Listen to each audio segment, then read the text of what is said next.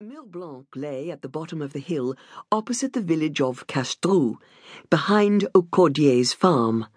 The guest house, in turn, was below the main building, beyond the swimming pool.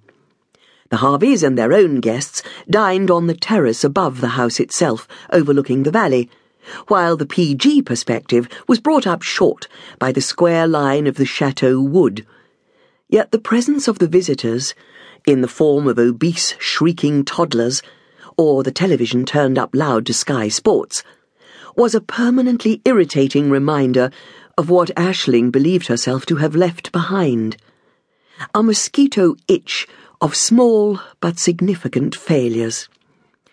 She had spent more than she ought on furnishing La Maison Bleue, determined that it should not display the usual tasteless collection of half broken surplus furniture with which many English filled their shabby gîte.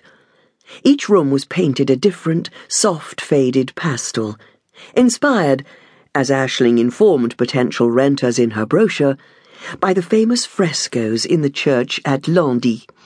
The two bathrooms were large and modern. There was a dishwasher and a microwave, and, against Ashling's aesthetic judgment, the digibox, so beloved of expats which everyone pretended they installed merely to keep up with the cricket, but which gave access to all English television channels.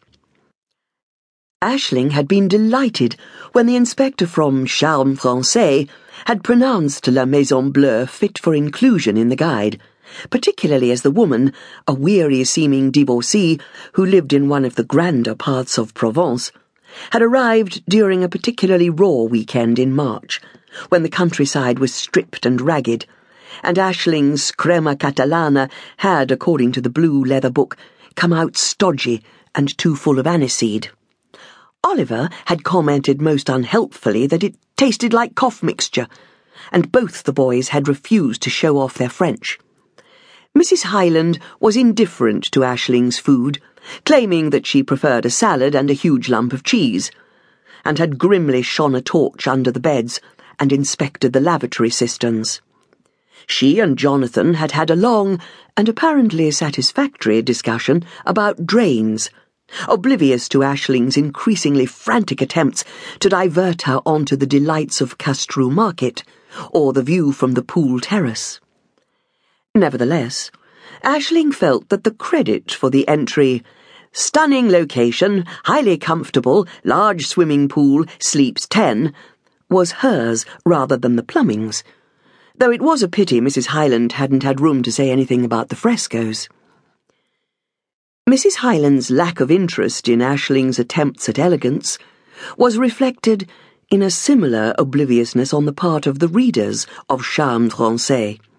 They came, numerously, to loll by the pool drinking beer, and to stuff the fridge with cases of nasty white wine bought en route at Calais they microwaved pizzas for their children and watched the television, and altogether, they claimed, had a wonderfully relaxing holiday. But they did not visit the monastic museum at Landy, or the grottos at Sceaux, or take any of the walks Ashling had so painstakingly marked in pink highlighter pen on a large scale map. Occasionally, Ashling would meet one of the wives at the Saturday morning market in the village, surly sunburned husband trailing behind with an absurd rustic basket.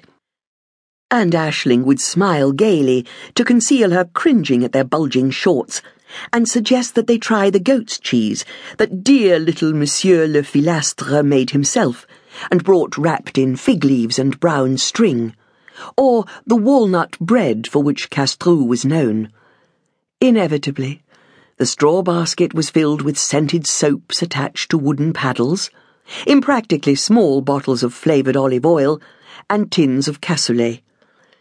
Aisling imagined them, these gastronomic souvenirs, lingering, dusty and reproachful, in the back of English kitchen cupboards until the obese toddlers grew up and threw them out when they shunted their parents to a nursing home.